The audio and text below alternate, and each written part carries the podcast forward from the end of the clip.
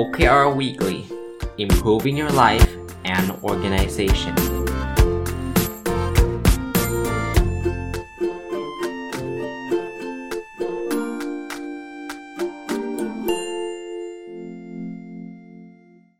สวัสดีครับ ยินดีต้อนรับเข้าสู่นพดลสตอรี่พอดแคสต์นะครับ แล้วก็ทุกวันพุธนะ ยินดีต้อนรับเข้าสู่รายการ OKR Weekly นะครับสัปดาห์นี้เนี่ยผมไปเอาโน้ตอันหนึ่งที่ผมจดไว้จากการไปฟังคุณรุต อนนทวงศ์มฤคพิทักษ์นะครับ คุณรุตก็เป็นผู้บริหารบริษัทวงในนะซึ่งเป็นคนหนึ่งนะครับที่หรือเป็นบริษัทหนึ่งที่ใช้ OKR มาอย่างเข้มข้น แล้วก็ผมก็มีโอกาสได้เจอ แล้วก็ได้พูดคุยกับคุณรุตเนี่ยในหลากหลายเวทีนะครับเป็นเพื่อนใน Facebook ด้วยอะไรด้วยนะครับมันนานมาแล้วนะ คือไม่ไม่ใช่วัน 2 วันนี้น่าจะประมาณปลายปีที่แล้วนะครับ ก็ได้มีโอกาสได้เชิญคุณรุตมาบรรยายนะครับจริงๆเอ่อเคยเจอคุณรุตแล้วก็เชิญคุณรุตมาบรรยายอยู่หลายรอบนะครับ คราวนี้ผมคิดว่ามันมีพอยต์อันหนึ่งที่คุณรุตฝากทิ้งท้ายไว้ แล้วผมคิดว่ามาน่าจะเป็นประโยชน์สำหรับผู้ใช้ OKR นะครับ ก็คือเรื่องของความแตกต่างของ OKR คุณรุตเรียกว่า uniqueness ของ OKR กับเรื่องของอ key takeaway 3 ข้อนะผมเห็นว่าจะเป็นประโยชน์ก็เลยขออนุญาตนำเอาพาร์ทนี้ที่คุณรุตเอามาเล่าให้ฟังเนี่ย เอามา เผยแพร่ต่อนะครับ แล้วก็ส่วนตัวก็จะใส่ความรู้สึกหรือว่าความคิดเห็นส่วนตัวลงไปด้วยว่าผมมีความเห็นอย่างไรในแต่ละข้อ หรือว่ามีตัวอย่างแบบไหนบ้างที่น่าจะเป็นประโยชน์กับผู้ฟังนะครับ เริ่มต้นเลยครับว่าไอ้ไอ้ความแตกต่างของ OKR ข้อแรกเนี่ยที่มันอาจจะต่างจากระบบอื่นๆ ก็คือ คุณรุตใช้คำว่า transparency นะ transparency ถ้าแปลเป็นเป็นภาษาไทยตรงตัวก็คือว่ามันโปร่งใส จริงๆ ระบบ OKR เนี่ยมันเป็นระบบที่มันไม่มีว่าเอออันนี้ OKR ของฉันเธอห้ามรู้นะไม่มีนะครับ ถ้าถ้าเทียบกับระบบเดิมๆ บางที่ก็อาจจะโปร่งใสบางที่ก็อาจจะไม่แน่มาผมยกตัวอย่าง KPI ที่พูดมาทั้งหมดไม่ได้บอก KPI ไม่ดี OKR ดีกว่านะอย่าอย่าไปเปรียบเทียบแบบนั้น แต่ว่ากำลังจะจะจะยกตัวอย่างให้ฟังว่า หลายแห่งเนี่ยของใครของมันนะคือตัววัดในนี้ของแผนกชั้น เธอก็ไม่ต้องมารู้หรอกว่าฉันทำได้เท่าไหร่นะแต่สำหรับ OKR เนี่ย คือคือ by design เลยนะ by design แปลว่า โดยการออกแบบตั้งแต่แรกแล้วอะว่ามันจะต้องโปร่งใสเหตุผลอย่างหนึ่งก็คือว่ามันต้องมีการเชื่อมโยงกันตั้งแต่ตอนต้นเลย ถ้าเราไม่รู้ OKR ของหัวหน้าเรา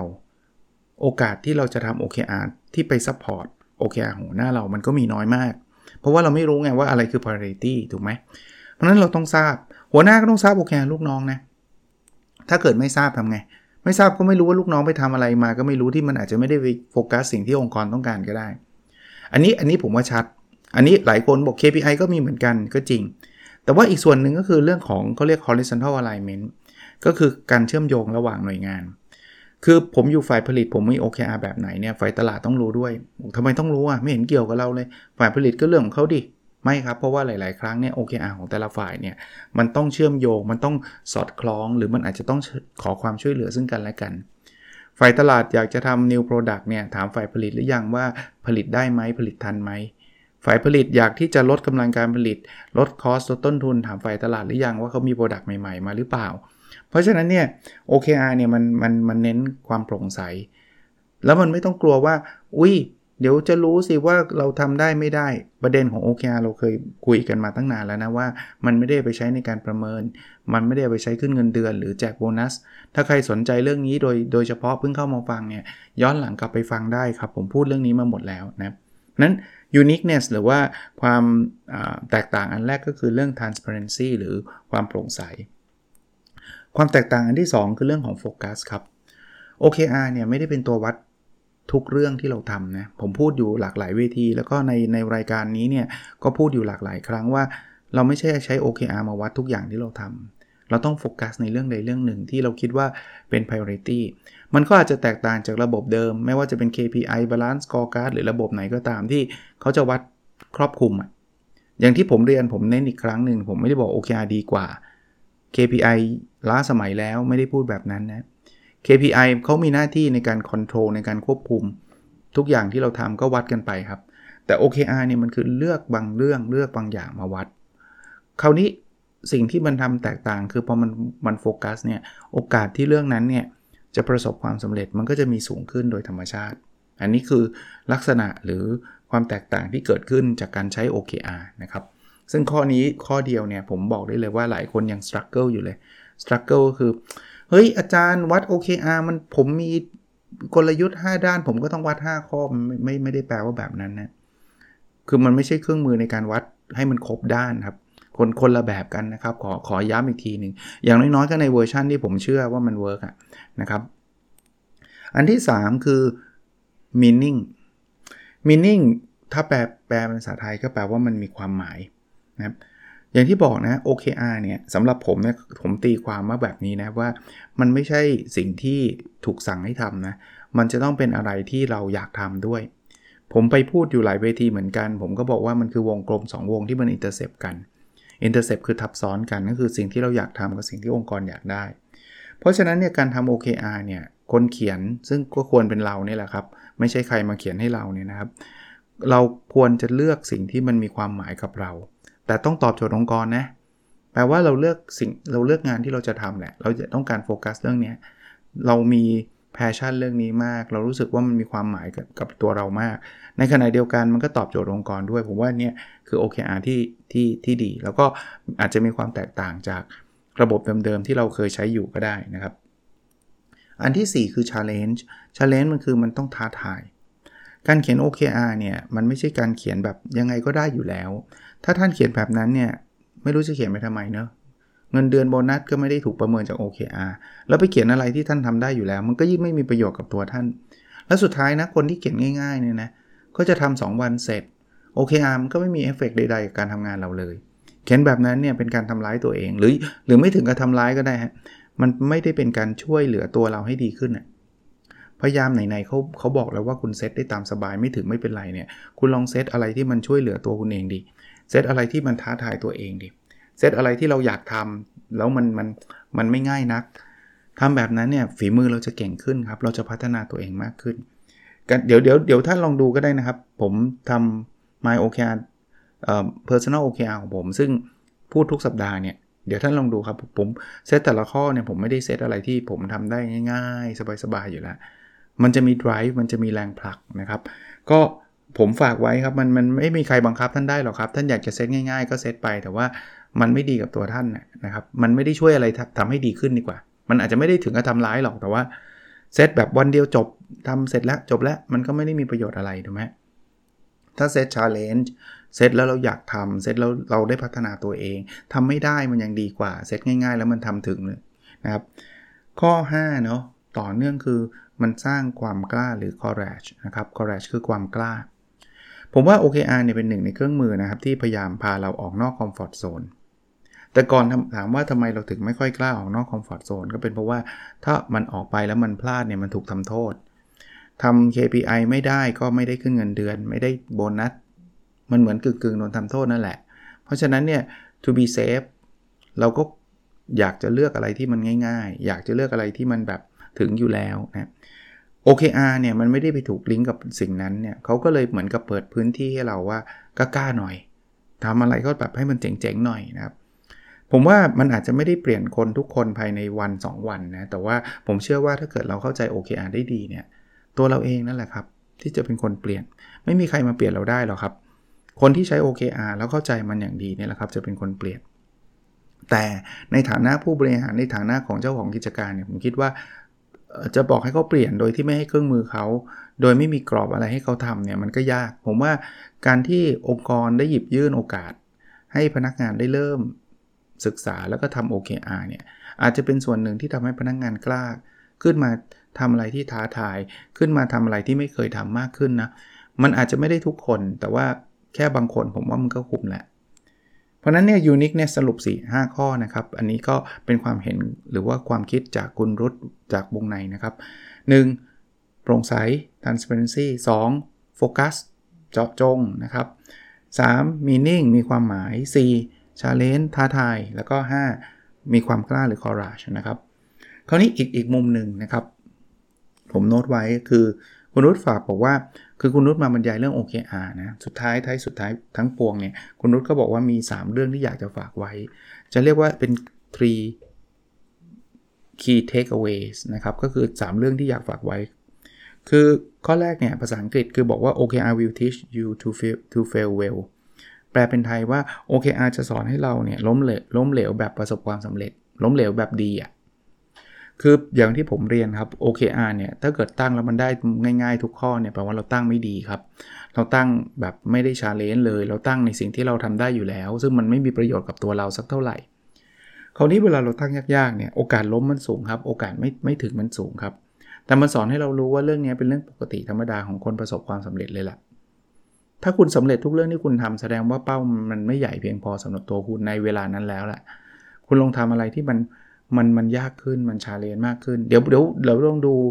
ตอนที่ผมรีวิว personal OKR ของผมก็ได้ครับ มันมีหลายอย่างที่มันเป็นอุปสรรค หลายอย่างที่ผมยังทำได้ไม่ดี แต่ว่ามันทำให้เราเข้าใจแล้วก็เปลี่ยนหลาย ๆ เรื่องให้มันให้มันดีขึ้นนะครับ ข้อที่2นะครับที่เป็น key takeaway คือ OKR can create engagement ข้อนี้แปลเป็นไทยบอกว่า OKR เนี่ยมันจะสามารถสร้าง engagement ได้ engagement ก็คือความผูกพันในงาน หรือแปลแบบภาษาง่าย ๆ ที่สุดคือ OKR ทำแล้วคนอาจจะอยากทำงานมากขึ้นนะครับทำถามว่าทำไม เพราะว่า OKR เนี่ยมันมีมิติอยู่ 3 ข้อที่อันนี้ผมพยายามจะรีเลทนะ คุณรุตไม่ได้พูดเรื่องนี้นะครับ แต่ผมพยายามจะรีเลทไปยังทฤษฎี แล้วเดี๋ยวไว้ว่างๆผมจะเอาผลงานวิจัยมาเล่าให้ฟังนะครับ เป็นผลงานวิจัยที่ผมทำขึ้นมาเองเนี่ยกำลังจะส่งไปตีพิมพ์ในใน international journal อยู่เนี่ยนะครับ คือ มันมีหลักทฤษฎีที่เรียกว่า self determination theory จริงๆ เคยพูดไปแล้วมั้งครับ ในตอนหนึ่งของ OKR นี่แหละ คือมันมีเรื่อง self determination theory ก็คือทฤษฎีที่บอกว่าคนเราเนี่ยนะเเราสามารถที่จะลุกขึ้นมาแบบตั้งใจทำอะไรได้โดยที่ไม่ได้ต้องอาศัยแรงกดดันจากภายนอก หรือว่าสิ่งล่อใจจากภายนอก มันเกิดจากใจเราเนี่ยเขาพูดถึงสาปัจจัยที่สำคัญที่ทำให้เกิดแรงจูงใจภายในแบบนี้ก็คือ 1 คือความมีอิสระ 2 คือความสามารถแล้วก็ 3 คือเรื่องของความเชื่อมโยงนะกลับมาที่ OKR นิดหนึ่งนะ OKR เนี่ยเราเปิดอิสระให้คนคิด เพราะฉะนั้นเนี่ยแรงจูงใจภายในน่าจะมาจากอิสระแล้ว เราไม่ได้บังคับให้เขาทำนะอันที่2เนี่ย OKR เนี่ยเวลาเปิดอิสระให้คนคิดเนี่ยเขาสามารถเลือกได้ แล้วคนคนส่วนใหญ่เนี่ยก็จะเลือกสิ่งที่เขาทาได้ดี สิ่งที่เขาเก่ง สิ่งที่เป็นจุดแข็งของเขา เพราะฉะนั้นเขาจะมีเรื่องความสามารถเข้ามาด้วย อันที่ 3 OKR เนี่ยทำแล้วเราต้องรู้นะเพราะว่ามันจะต้องลิงก์กับ OKR ขององค์กร เพราะฉะนั้นเนี่ยมันเกิด relatedness ก็คือความเชื่อมโยงได้ว่าเอ้ยสิ่งที่เราทำเนี่ยมันมีความหมายกับองค์กรยังไง ความหมายกับลูกค้ายังไง ความหมายกับกับสังคมยังไง กับประเทศยังไง ถ้าเป็นไปใหญ่ขนาดนั้น เพราะฉะนั้นเนี่ยสำหรับผมเนี่ยพอคนได้ได้ได้ได้ได้สข้อนี้ไปเนี่ยคนจะมีความสุขมากขึ้นในการทำงาน engagement หรือว่าความเชื่อมโยง ความผูกพันในงานเนี่ยก็จะมีเพิ่มมากขึ้น ผมทำวิจัยอันหนึ่งนะสำหรับคนที่ใช้ OKR มาผมพบจริง ๆ นะครับ อันนี้คือการพบแบบเชิงประจักษ์เลยเชิงประจักษ์ก็คือใช้ข้อมูลเชิงปริมาณในการรันค่าสถิติเนี่ยพบว่าแรงจูงใจที่เกิดขึ้นจาก OKR เนี่ยมันสามารถสร้าง engagement ได้จริงๆนะหรืออย่างน้อยๆ ก็คือมีความสัมพันธ์กับแรงจูงใจภายในได้จริง ๆ ข้อสุดท้ายครับ ที่คุณรุตฝากไว้นะคือ OKR is not a magic pill แปลตรงตัวก่อนบอกว่า OKR เนี่ยไม่ใช่ยาวิเศษ จริง ๆ อย่างอย่างที่ผมผมเชื่ออย่างที่คุณรุตเขียนจริง ๆ นะครับ เพราะว่าหลายคนอาจจะอาจจะชอบ OKR แล้วก็คิดว่า OKR มันจะแก้ไขได้ทุกเรื่อง ไม่ใช่นะครับ มันแค่เครื่องมือเครื่องมือหนึ่งที่ถ้าท่านรู้จัก แล้วผมหวังว่าถ้าเกิดท่านฟังผมมา 60 กว่าตอนเนี่ยท่านน่าจะรู้จัก OKR เป็นอย่างดีแล้วล่ะมันไม่ไม่ได้แก้ปัญหาได้ทุกเรื่องนะกลยุทธ์ผิดพลาด OKR ก็ไปแก้ไม่ได้นะ หรือบางคนก็ชอบใช้ OKR เป็น KPI วัดมันทุกเรื่อง พยายามจะ OKR ขับเคลื่อนกลยุทธ์ทุกอย่าง มันไม่ได้เป็นเครื่องมือแบบนั้นนะครับ เพราะฉะนั้นเนี่ยท่านศึกษาดูดีๆครับ มันทำหน้าที่ได้บางอย่าง มีหลายคนติดต่อผมมา อยากให้ผมไปบรรยาย OKR แต่ทุกคนที่ติดต่อผมมาเนี่ยผมจะต้องสอบถามก่อนว่าท่านต้องการอะไร เพราะว่าหลายๆ ท่านอยากจะใช้ OKR ในในมุมที่ผมไม่เห็นด้วยหรือว่าในมุมที่ผมคิดว่ามันไม่เวิร์กซึ่งซึ่งเรียนตรงๆนะครับ ผมจะบอกท่านแบบ แบบตรงๆเลยว่า มันไม่ได้ช่วยสิ่งที่ท่านต้องการเนี่ยท่านต้องการเครื่องมืออื่นครับ ท่านไม่ได้ต้องการ OKR ผมก็จะปฏิเสธการบรรยายไม่ได้ยิงอะไร คืออยากให้ท่านได้ในสิ่งที่ท่านต้องการ ผมไม่อยากอะไรก็ได้ครับ ใครมาเชิญ OKR ได้หมด แก้ปัญหาได้ทุกเรื่อง ทุกอย่าง OKR โซได้หมด ผมผมไม่เห็นด้วยในในมุมนั้น เช่น ท่านอยากได้เครื่องมือประเมินพนักงานที่มันเจ๋ง อย่ามาหา OKR ครับ มันมันไม่ใช่เครื่องมือในการประเมินพนักงาน ผมไม่อยากจะไปบิดว่า เอ้ยก็ได้นะก็ได้นะ แล้วเอาไปใช้กันในการประเมินอย่างนี้ผมว่ามันไม่ work นะครับ ก็สรุป 3 สิ่งทิ้งท้ายนะฮะว่า 1 คือโอเคสอนให้เราล้มเหลวแบบแบบดีอะแบบได้เรียนรู้นะฮะอันที่ 2 คือ OKR สามารถสร้างความผูกพันในงานได้ และอันที่ 3 คือ OKR ไม่ใช่ยาวิเศษนะครับ ก็อันนี้เป็นภาคความรู้นะ ที่เนี่ยจดไว้จดไว้แล้วเก็บไว้แล้วก็ยังไม่ได้มีโอกาสมารีวิวนะครับ ยังมีอีกหลายเรื่องนะ OKR นะครับยังยังมีหนังสืออีกหลายเล่มที่อ่านแล้วคิดว่าน่าจะเป็นประโยชน์ต่อผู้ฟังเดี๋ยวจะทยอยมาเล่านะครับ แล้วก็อาจจะมีการสัมภาษณ์ผู้บริหารในองค์กรที่ใช้ OKR อีกหลากหลายองค์กรนำมาฝากนะครับ part ที่ 2 ครับ part นี้คือการอัปเดต Personal OKR นะครับ ตอนนี้เป็นเข้ามาสู่ไตรมาสที่ 2 แล้วนะ ถ้าใครใช้ไอ้ซื้อไอ้ OKR Diary ไปเนี่ย แล้วยังไม่ได้จดเลยเนี่ย ผมอยากเชียร์นะ ซื้อไปแล้วอย่าไปเก็บเข้าตู้นะครับ เสียดายนะครับ เอาเอาเอามาจดเอามาทำนะผมก็เอามาใช้กับกับกับส่วนตัวผมเนี่ยที่มา report ท่านทุกสัปดาห์แล้วก็บอกทุกสัปดาห์นะว่า report มันทำให้ท่านอยากทำมากขึ้นอะหวังว่าแบบนั้นนะเพราะว่าจริงๆก็เป็นเรื่องราวของผมแหละ ท่านไม่เห็นต้องรู้เลย แต่ว่าหลายคน feedback กลับมาบอกว่าที่ได้ทำ OKR ส่วนบุคคลก็เป็นเพราะว่าอาจารย์มา report ให้ฟังทุกสัปดาห์นี่แหละ ตัวเองก็เลยลุกขึ้นมาทำตามอาจารย์บ้าง ซึ่งอันนั้นนะผมดีใจนะครับ อะ objective ที่ 1 เรียนรู้และพัฒนาตัวเองอย่างต่อเนื่อง key result 1.1 อ่านหนังสือให้ให้จบสะสม สะสมคือตั้งแต่ไตรมาสที่ 1 จนถึงปลายไตรมาสที่2เนี่ยอยากได้ 60 เล่ม ตอนนี้ไปแล้ว 41 เล่ม ข้อนี้เป็นข้อน่าจะเป็นข้อเดียวเลยมั้งครับที่ชิวๆอะคำว่าชิวๆคือแบบเออสบายๆอะนะครับบางคนบอกอาจารย์แล้วอาจารย์ไม่ไม่ขยับเป้าให้มันยากขึ้นเหรอ เพลินเรื่องหนังสือเนี่ยมันมีความพิเศษนิดนึงนะคือผมไม่ได้รู้สึกว่ายิ่งอ่านมากยิ่งดีนะ ผมคิดว่าสำหรับเรื่องหนังสือเนี่ยมันอยู่ในระดับที่เหมาะสมอะถ้าอ่านเยอะไปกว่านี้เนี่ยมันอาจจะไม่ได้อิน หรือว่ามันอาจจะกลายเป็นรีบๆอ่านไป ซึ่งซึ่งนั้นไม่ใช่เป้าหมายของผมนะผมก็อ่านไปเรื่อยๆนี่แหละ แต่ผมคิดว่าก็ด้วยความที่ตัวเองชอบอ่านหนังสืออยู่แล้วนะครับเพราะนั้นตัวเลขตรงนี้ก็อาจจะค่อนข้างที่จะ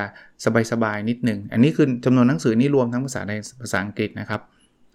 อ่ามาดูคีย์รีเซล1.2ครับ อ่านหนังสือภาษาอังกฤษให้จบสะสม 26 เล่ม 26 ก็คือตั้งแต่ไตรมาสที่ 1 จนถึงสิ้นไตรมาสที่ 2 เนี่ย ข้อนี้ struggle เลย เพราะว่ายอมรับเลยครับ ตอนหลังๆ เนี่ยมีคนส่งหนังสือภาษาไทยให้ผมเยอะเลย แล้วเห็นแล้วอดไม่ได้ อดไม่ได้คือหนังสือมันดีทั้งนั้นน่ะคนส่งให้ก็มีเจตนาดีนะ คิดว่าผมชอบก็จริง แล้วท่านก็รู้สไตล์ผมอยู่แล้วนะ แต่แต่เรียนไว้ตรงนี้นะครับ ผมอาจจะไม่ได้อ่านแล้วมารีวิวผ่านพอดแคสต์ได้ทุกเล่มนะครับ ต้องต้องเรียนไว้ตรงนี้เดี๋ยวบางคนบอกเอ๊ะทำไมของสำนักพิมพ์นั้นส่งมาอาจารย์รีวิว ของสำนักพิมพ์ผมส่งมาไม่ได้รีวิว ผมอาจจะคือผมไม่ได้เลือกว่า ผมสำนักพิมพ์นี้ส่งมารีวิว อีกอันนึงไม่ได้รีวิวแล้วผมก็ไม่ได้สปอนเซอร์นะครับ ถ้าถ้าตอนไหนได้เนี่ยผมจะบอกชัดๆว่าได้ แต่ว่าโดยทั่วไปไม่ได้สปอนเซอร์ใดๆผมแค่เลือกหนังสือที่ผมอ่านแล้ว คิดว่าผมชอบแล้วก็เป็นประโยชน์ ส่วนหนังสือที่ผมไม่ได้รีวิวไม่ใช่หนังสือที่ไม่ดีนะ มันเพียงแต่ว่ามันหนึ่งคือมันอาจจะไม่ได้ตรงกับ interest หรือความสนใจของผม ก็เป็นส่วนหนึ่งที่ทำให้ผมไม่ได้อ่าน แต่กำลังจะมาอธิบายว่านี่คือเหตุผลที่ผมไปอ่านหนังสือภาษาไทยซะเยอะครับ แต่ตอนนี้อ่านภาษาอังกฤษอยู่ 2 เล่ม อืมสามเล่มสามเล่ม ผมเป็นคนที่อ่านพร้อม ๆ กันนะครับ แต่เล่มมันหนา เล่มมีบางเล่มหนาปึกเลย แต่ก็ไม่เป็นไรครับ ก็ก็ได้ก็ได้ไม่ได้ก็ไม่ได้ แต่ว่าก็จะพยายามนะ เพราะว่าข้อนี้มันไม่ได้เยอะมากมาย ผมก็ week ละเล่มเนี่ยแต่ตอนนี้ยังทำไม่ได้เลยได้แค่ 7 เล่มเอง key result 1.3ส่ง paper ไปเจอ journal 3 paper นะครับในไตรมาสนี้อยากทำ3 paper คือมันมี paper ที่ติดมาจากไตรมาสที่แล้วเนี่ย ผมให้ให้คะแนนตัวเองตอนนี้ประมาณ 90%ของ paper แรก paper 2กับ 3 ยังไม่ได้เขียน แต่ paper แรกเนี่ย ถ้าไม่มีอะไรผิดพลาดน่าจะไม่เกินกลางเดือนนี้ คงจะได้ส่ง ถ้าส่งเนี่ย ผมก็จะ achieve ไป1 paper แล้ว paper ที่ 2 เนี่ยนี่นี่วางแผนไว้ล่วงหน้านะฮะ ช่วงหยุดสงกรานต์เนี่ย จะลุย paper ที่ 2 ให้เสร็จ paper 3เนี่ย อาจจะต้องหลังสงกรานต์ นะครับเดี๋ยวลองดูนะ ถ้าฮึดจริง ๆ ช่วงสงกรานต์เพราะว่าสงกรานต์ผมไม่ได้ไม่มีสอนเนี่ย อาจจะกด2 paper จบเลยก็ได้ แต่แต่คงยากแต่คงยากนะ objective ที่ 2 ครับ แบ่งปันความรู้เพื่อทำให้สังคมดีขึ้น key result 2.1 ตีพิมพ์หนังสือ 2 เล่ม ท่านจำได้ไหมเออหนังสือเล่มแรกผมอะที่ผมบอกว่าตอนนี้อยู่ที่การทำปก เกือบเกือบเสร็จแล้วอะมันเกิดอุปสรรคบางอย่าง เอาไว้มีโอกาสจะเล่าให้ฟังในเรื่องอุปสรรคอันนี้นะครับ มันเลยทำให้ผมต้องเขียนใหม่ เพราะฉะนั้นเนี่ยข้อนี้ผมคิดว่ามันเลยแทนที่ก้าวหน้าไปเกือบจะจบไม่งั้นเนี่ย ผมว่าสิ้นผมบอกว่าสิ้นเมษาน่าจะน่าจะได้เล่มนี้แล้วเนาะไม่ได้ไม่ได้ เพราะว่าต้องเขียนใหม่ กลายเป็นว่าผมว่าเร็วสุดน่าจะปลายพฤษภาเลยแหละนะครับแต่ว่าไม่เป็นไร เอาไว้วันหลังจะเล่าให้ฟังว่าอุปสรรคที่เจอคืออะไรไม่งั้นมันจะยาวนะ ก็ตีว่า 50%ของเล่มแรก ส่วนเล่มที่ 2 ก็จริง ๆ เขียนจบแล้ว draft นะครับ แต่ยังไม่มีโอกาสเข้าไปอ่านเข้าไปดูเลยนะครับ แต่มีลุ้นนะ ยังไงก็ตามก็ยังมีลุ้นอยู่ว่า 2 เล่มในไตรมาสนี้น่าจะทำได้ key result 2.2 มีคนฟังพอดแคสต์25,000 ดาวน์โหลดต่อวัน ตอนนี้ในไตรมาสในในสัปดาห์แรกของไตรมาสที่2เนี่ยทำได้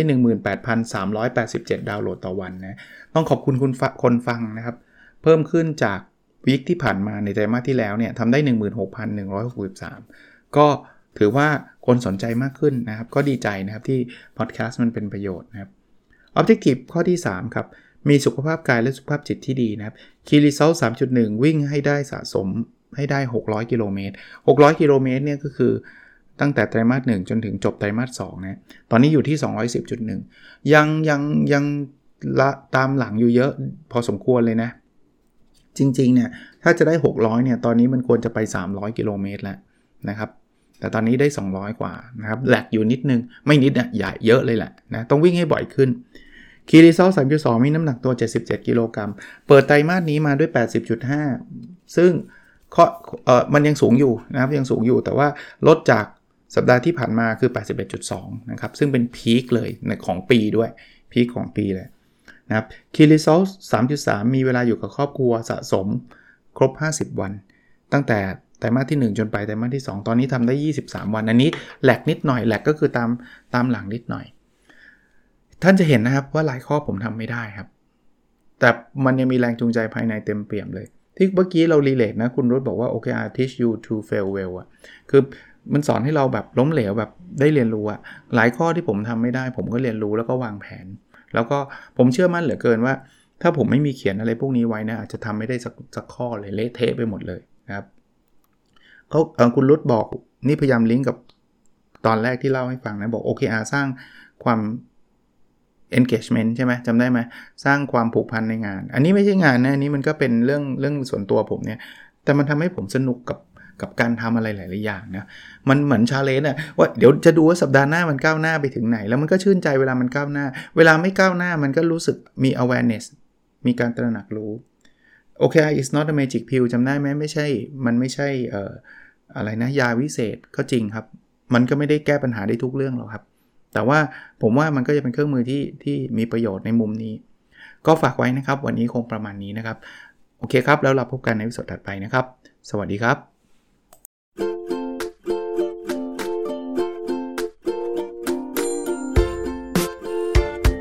The OKR Weekly Improving Your Life and Organization